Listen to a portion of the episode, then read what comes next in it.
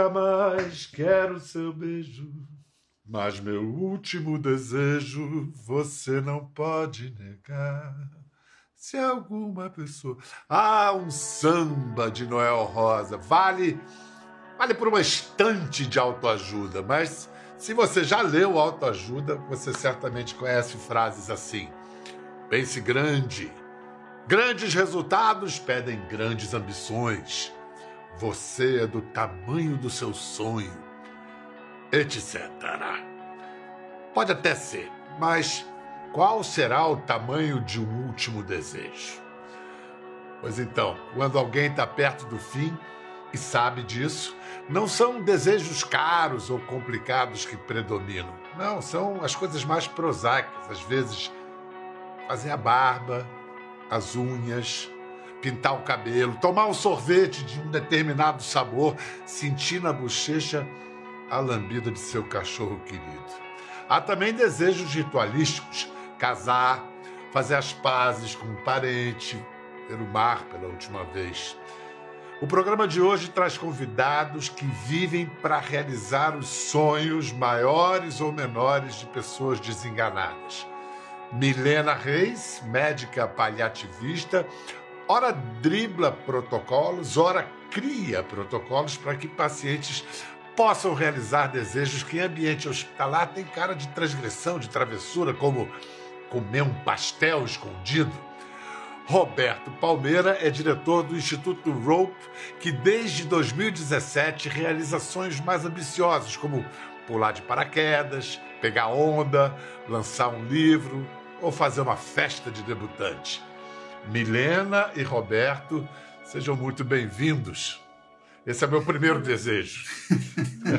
Prazer estar aqui com vocês, compartilhar algumas histórias. Prazer é todo meu. Qual é a história do pastel, Milena? Foi você que fez essa, esse contrabando? Fui eu. Tenho que admitir, né, que fui eu. Fui eu que fiz esse contrabando. É, sou réu confessa. É, enfim, um, um paciente muito querido. E, enfim, ele tinha uma doença já bastante avançada, tinha sido submetido a um transplante. E, enfim, tudo que a gente tinha feito, nada tinha resolvido. E ele ficou alguns dias com sangramento intestinal bem importante, o que impedia de comer.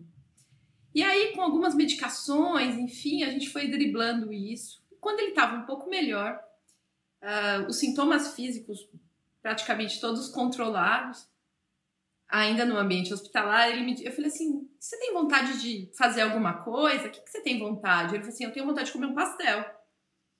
Eu achei que pudesse vir outra coisa dele, mas ele me falou que tinha vontade de comer um pastel. De quê? E Bianca, então, eu perguntei a primeira coisa, eu falei assim, de quê? Aí ele falou assim, eu quero um pastel de carne. Daí assim, Bianca, um pastel de carne, quem teve um sangramento intestinal, era praticamente uma coisa... Uh... bem complicada de fazer do ponto de vista é, técnico. Mas eu falei assim, é mesmo? Então eu vou providenciar. E aí ele falou assim, eu duvido. E aí, enfim, tinha uma feira perto do hospital. E eu sabia que aquele era o dia da feira. E aí, Biel, eu saí do hospital e fui até o lugar comprar o pastel dele. Mas aí eu vinha assim, e se tiver alguma contaminação? Esse paciente está imunossuprimido. Como é que eu... Falei, bom, mas vai ser frito, pelo menos, né, quente. A gente consegue minimizar algumas coisas, mas não tudo, obviamente. Mas entre o desejo dele, né, e o custo e benefício, ele podia trazer algo que o fizesse feliz. E a irmã dele estava no quarto. Duas coisas chamam a atenção nessa história. Uma, que às vezes um pastel não é só um pastel. E às vezes uma médica paliativista também. Ali você não estava atuando como paliativista, você era...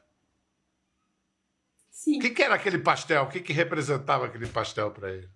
Ele me contou outras coisas que eu só pude saber porque ele tinha os sintomas controlados. Ele não tinha dor, ele não tinha dispneia, né, a falta de ar, ele tinha o sangramento controlado. E aí, quando ele pôde ser ele mesmo e dividir aquele pastel de, de feira comigo, ele me contou da trajetória da carreira dele, o que ele gostava de fazer. Né, falou da saudade que ele tinha uh, das duas filhas. E foi um momento, assim, que, né, a, a acompanhante dele, a irmã, também falou bastante coisa, mas, assim, eu pude contar da minha família também para ele, um pouco da, da minha história. E aí lá só tinham dois amigos conversando e compartilhando aquele momento gostoso de um pastel, sabe? Que espetáculo! Foi, foi. Ele digeriu bem o pastel? Foi tudo certo? Não teve nenhuma intercorrência, Bial. É claro que... Enfim, os, as próximas quarenta e oito horas, né, enquanto ele ainda estava lúcido, eu fiquei monitorizando os mínimos detalhes, compartilhei isso com a outra equipe, porque todo mundo tinha que saber, porque se tivesse alguma intercorrência. Uhum.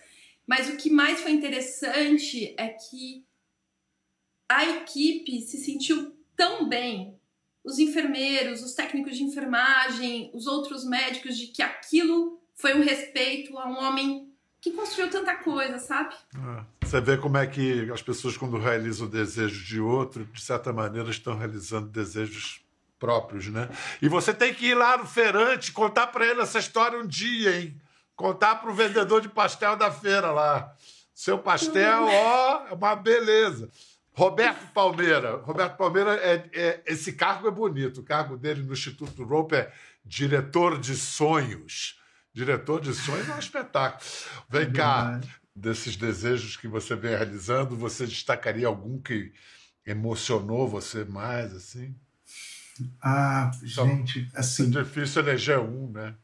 É, é que nem filho, né? Todos deixam o que eu chamo de tatuagem emocional. Cada um deixa... Essa história do pastel que a Milena falou, marcou ela, marcou ele, marcou o pessoal, porque nós trabalhamos com o melhor do ser humano. É aquele momento em que o cara não tem mais máscara, já foi mexido, já foi, todo mundo já viu nu, não tem mais coisa para ele esconder. É ele, é a essência do ser humano. Então isso é muito gostoso, isso é muito autêntico, isso deixa uma certa euforia e uma marca que a gente carrega por um bom tempo.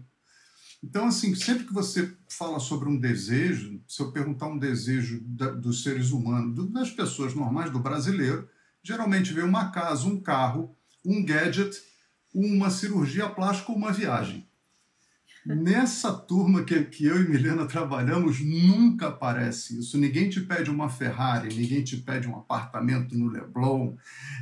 Pedem isso que você falou. Tá com a cachorrinha, vê um cavalo, é, um, um voo, um voo de asa delta para uma senhora de noventa e dois anos, um, um, pilotar um trem para um garoto de quatro do metrô, que já foi sensacional. Então, são sonhos que nascem de um significado, de uma coisa interna, de, um, de amor. É uma coisa muito gostosa você fazer isso. Eu trabalho muito feliz. Eu vou te mostrar, eu vou mostrar agora aqui umas imagens de um ensaio fotográfico e você explica o que, que é esse ensaio fotográfico. Jane Kelly. A Jane Kelly é uma querida, é uma menina muito especial, ela tinha um câncer bastante agressivo e ela tinha uma história difícil, como boa parte das pessoas que a gente trabalha, e ela, é, com muita dor, ela foi, é, ela queria tirar umas fotos para se sentir bonita, como se fosse uma princesa africana. Então, nós conseguimos essas roupas africanas. Ela chegou com uma roupinha muito modesta, com, com uma bolsinha de urina do lado.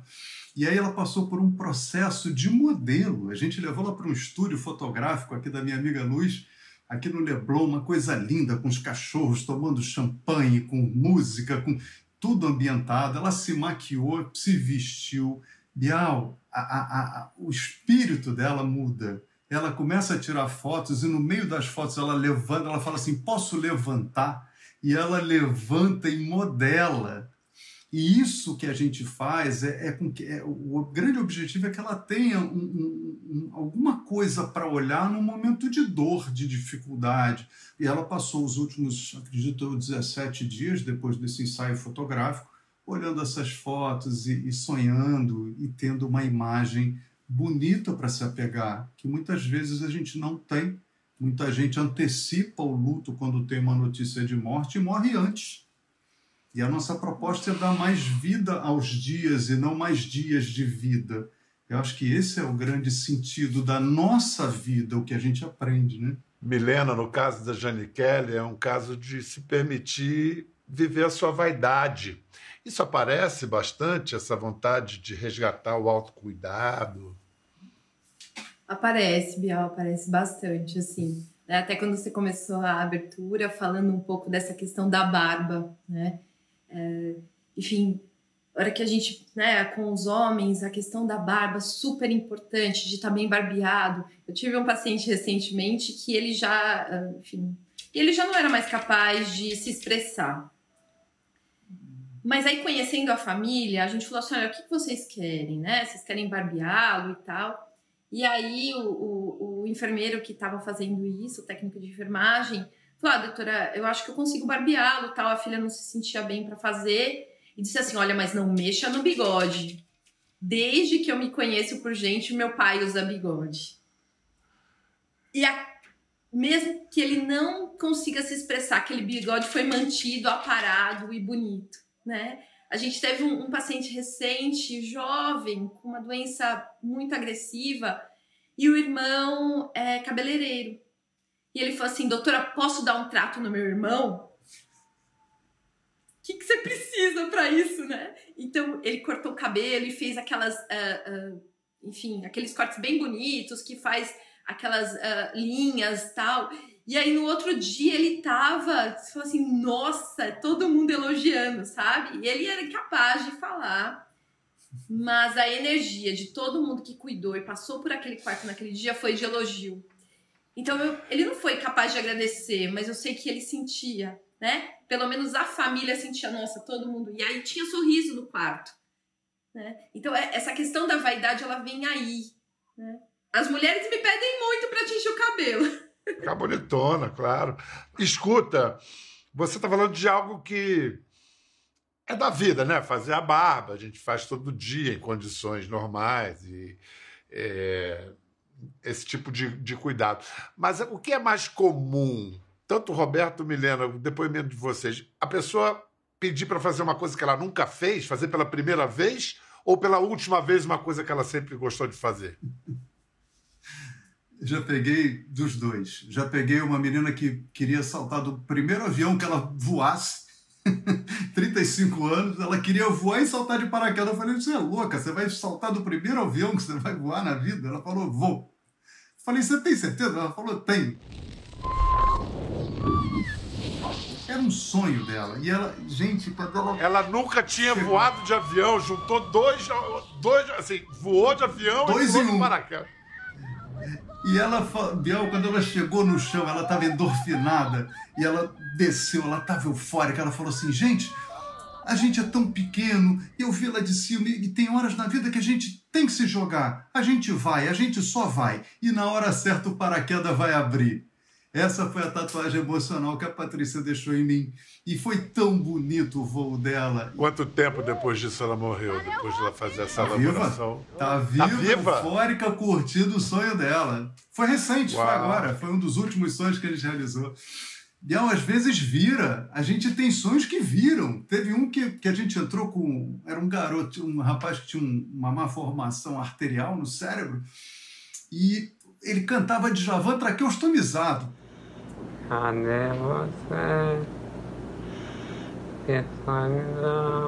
Aí um dia eu entro com o Djavan no hospital, ali no, no, em Botafogo, aqui no Rio de Janeiro. Quando ele levanta a cabecinha, ele muito magro, ele olha o Djavan e fala assim, eu vou chorar. E o Djavan também, que não vale nada, senta do lado dele e falei, qual é a música que você mais gosta? Ele falou Oceano. O Djavan segura a mão dele e começa a cantar Oceano a capela. Pô. Quebrou que todo amor, mundo no hospital. Longe de ti tudo parou, ninguém sabe o que eu sofri. Agora é um deserto em seus temores, vida que vai na cela dessas dores. Esse menino saiu dessa situação, operou, gravou música pro Djavan. Então, assim, às, às vezes a gente vira, né? Isso é importante também. Vamos mostrar umas imagens de uma, de uma menina que foi atendida pelo seu instituto, pelo Rope, a Bianca, que também pediu, ah. pediu o apoio de uma pessoa famosa, que vai aparecer aqui. Linda! e aqui é muito linda. Bruno fazia malhação, dançou com ela, foi um querido. Oi, Bianca. Aqui é a Anitta. Eu tô sabendo que você tá fazendo aniversário de quinze anos. Quero te desejar tudo de bom. Que você tenha um dia incrível e muito feliz. Parabéns, obrigada por ser minha fã. E um super beijo pra você. Que menina querida. Uma festa de debutantes para ela, não sei qual era a doença que ela tinha. Ela, uma realização de um desejo como esse, que consequências clínicas isso teve?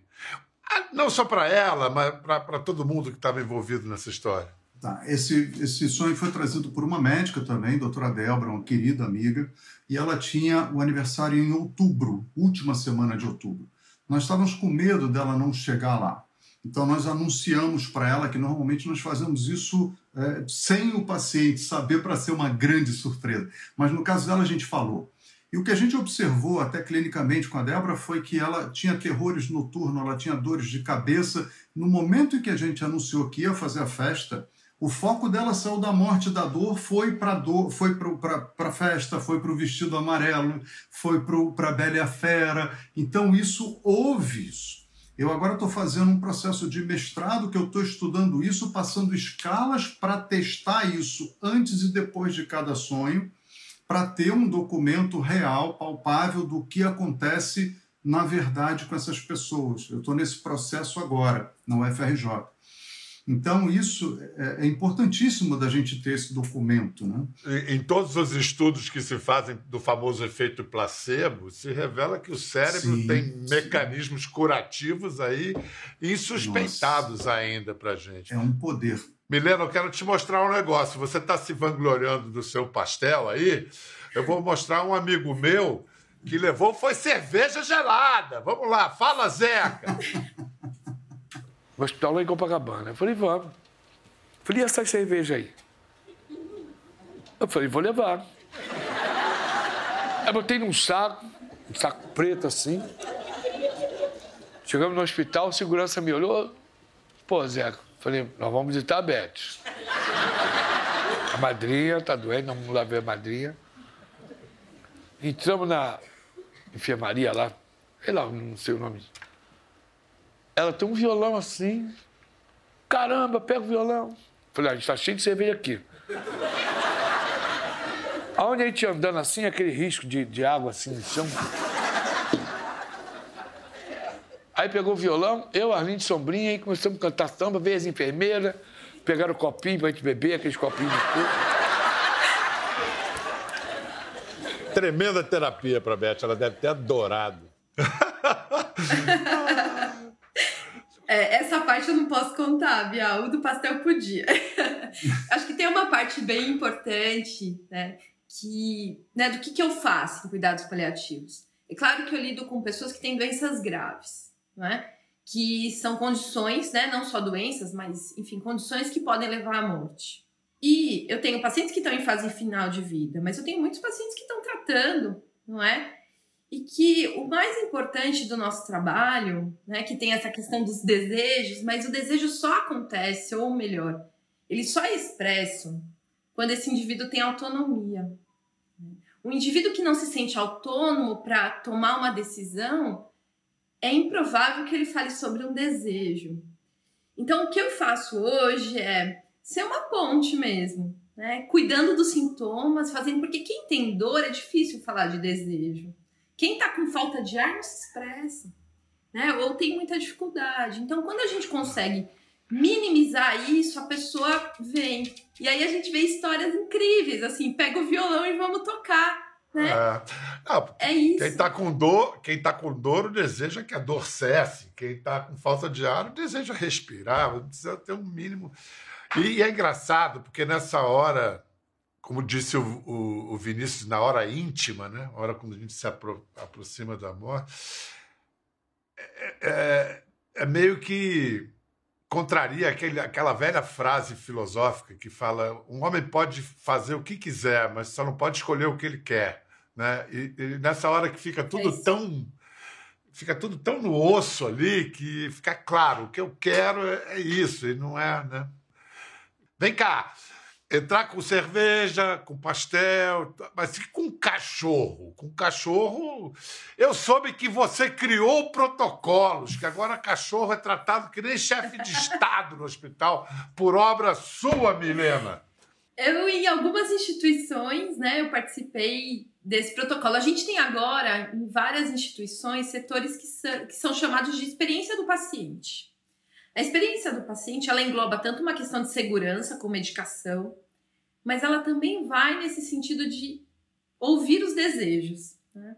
E aí, essa questão de receber animais de estimação, ela é muito presente. E não é de hoje, já faz muitos anos. Então, esses protocolos, né, de visita de pet, enfim, várias instituições já têm, né? Eu, eu ajudei a construir alguns, mas uh, o desejo de ver os seus animais é muito grande. Vários pacientes falam.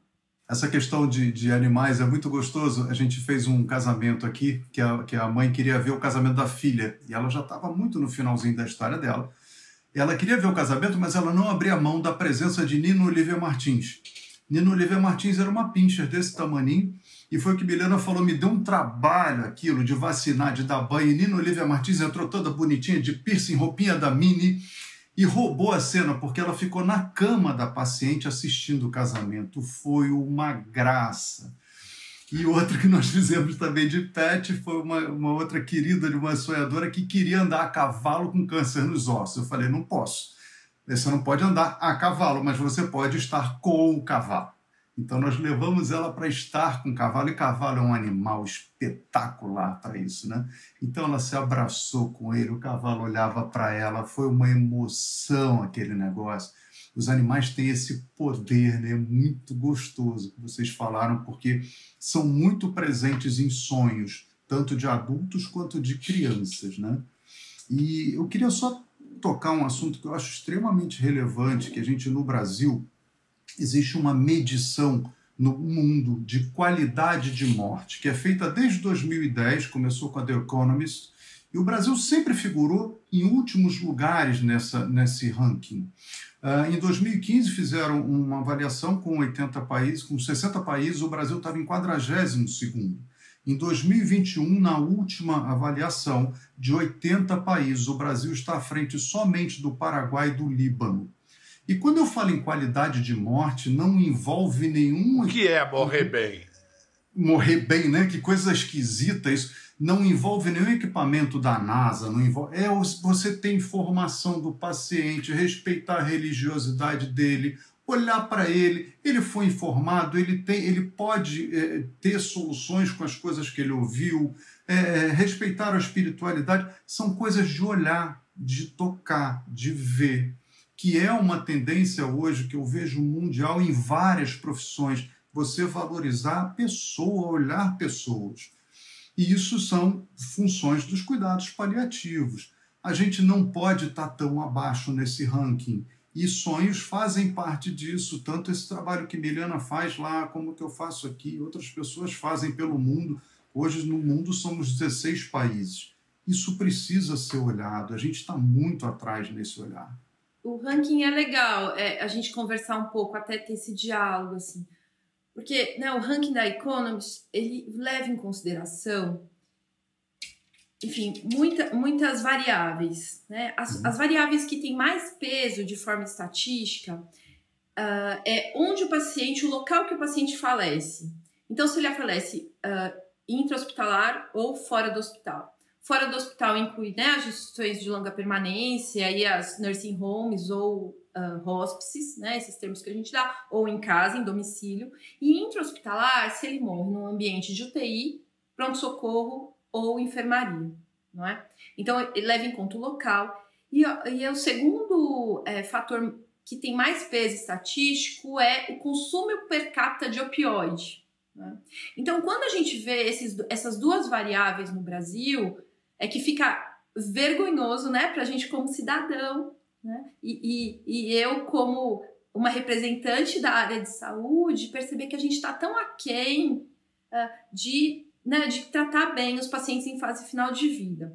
E aí, assim, acabou de sair, eu tive acesso a esse, a esse documento através do, do doutor Luiz Fernando, um médico paliativista, sócio fundador da Academia Nacional de Cuidados Paliativos. É um documento que acabou de ser publicado da Organização Mundial da Saúde, que, enfim, é, é o Conselho Internacional do Uso de Narcóticos no Mundo. Tá? Faz três anos que o Brasil não manda nada sobre o consumo per capita de narcóticos, que inclui a morfina, que é uma substância fundamental para o tratamento de dor e Total. da dispneia, da falta de ar, que os pacientes geralmente, né, nos últimos dias de vida apresentam.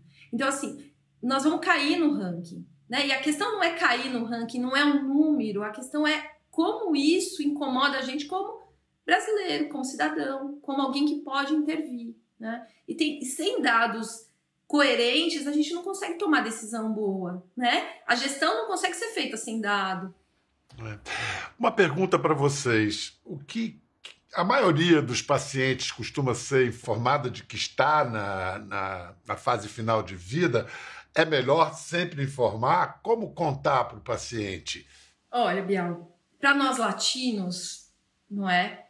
Isso é uma coisa bastante difícil. Eu estou falando como paciente, mas também como a profissional que dá essa notícia. Que vai aí, dizer isso. Que vai dizer, né? E assim, acho que o que mais tem a ver com a nossa cultura foi produzido por um médico oncologista espanhol, doutor Manuel Lopes, e que ele cunhou um termo sobre verdade progressiva e suportável. E o que, que quer dizer isso, esse conceito de verdade progressiva e suportável? É, e contando medida, aos pouquinhos. É, à medida que você tem vínculo, você entende o que aquele indivíduo quer e suporta saber. É claro que isso é uma, uma... tem treinamento em que a gente começa a ter experiência, mas num primeiro momento o paciente pode falar, me conte tudo, mas o que é tudo para o senhor?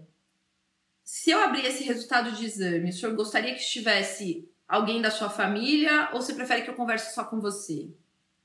Essa fala, ela é, ela é comum no meu dia a dia. E tem pessoas que falam assim, ah, então vamos fazer o seguinte, pode ser na próxima consulta, porque eu vou trazer a minha esposa, ou porque eu vou trazer um amigo, eu vou trazer um filho. Mas a maioria das pessoas quer saber? Eu acho que hoje sim. Eu entendo que hoje as pessoas estão percebendo que quem tem um aviso tem uma chance de despedir, de fechar questões, de beijar pessoas, de finalizar coisas que não finalizaram. A literatura científica reforça, né, o que a gente vê no dia a dia, que a maior parte das pessoas gostaria de saber. Vem cá, não vou nem perguntar quais seriam os últimos desejos de vocês, porque não vale, né? Só vale quando... Ou vale? Ah, qual vale. Seria o seu último desejo? Vale? Ah, vale, vale. Então fala, Milena, qual seria o seu último desejo? Olha, Bial, meus últimos desejos é que eu tenha uma equipe que cuide de mim e que consiga aliviar os meus sintomas. Que eu consiga estar bem o suficiente para realizar aqueles desejos que vierem. Né? Eu quero estar perto da minha família. O último desejo da Milena é ter uma Milena. Eu quero ter uma equipe que pode ter várias, né, pessoas, talvez uma Milena também. Roberto? Eu quero poder estar olhando para a pessoa que me fale alguma coisa, que troque um olhar. Eu entendi que o olhar é das coisas mais importantes dessa vida. Você ter uma mão que te esquente, um olhar que te sustente, para mim isso é, é tudo. Muito obrigado, Roberto Palmeira, doutora Milena Reis, muito obrigado. Falar em canção, então eu termino. Comecei com o Noel Rosa, termino com o Noel Rosa. O meu último desejo você não pode negar. Se alguma pessoa amiga pedir que você lhe diga se você me quer ou não, diga que você me adora, que você lamenta e chora a nossa separação. As pessoas que eu detesto, diga sempre que eu não presto, que meu lar é um botequim, que eu arruinei sua vida, eu não mereço a comida que você pagou pra mim. Tchau, gente. Bons últimos, primeiros e bons desejos sempre. Até a próxima. Obrigado, gente. Quer ver mais? Entre no Globoplay.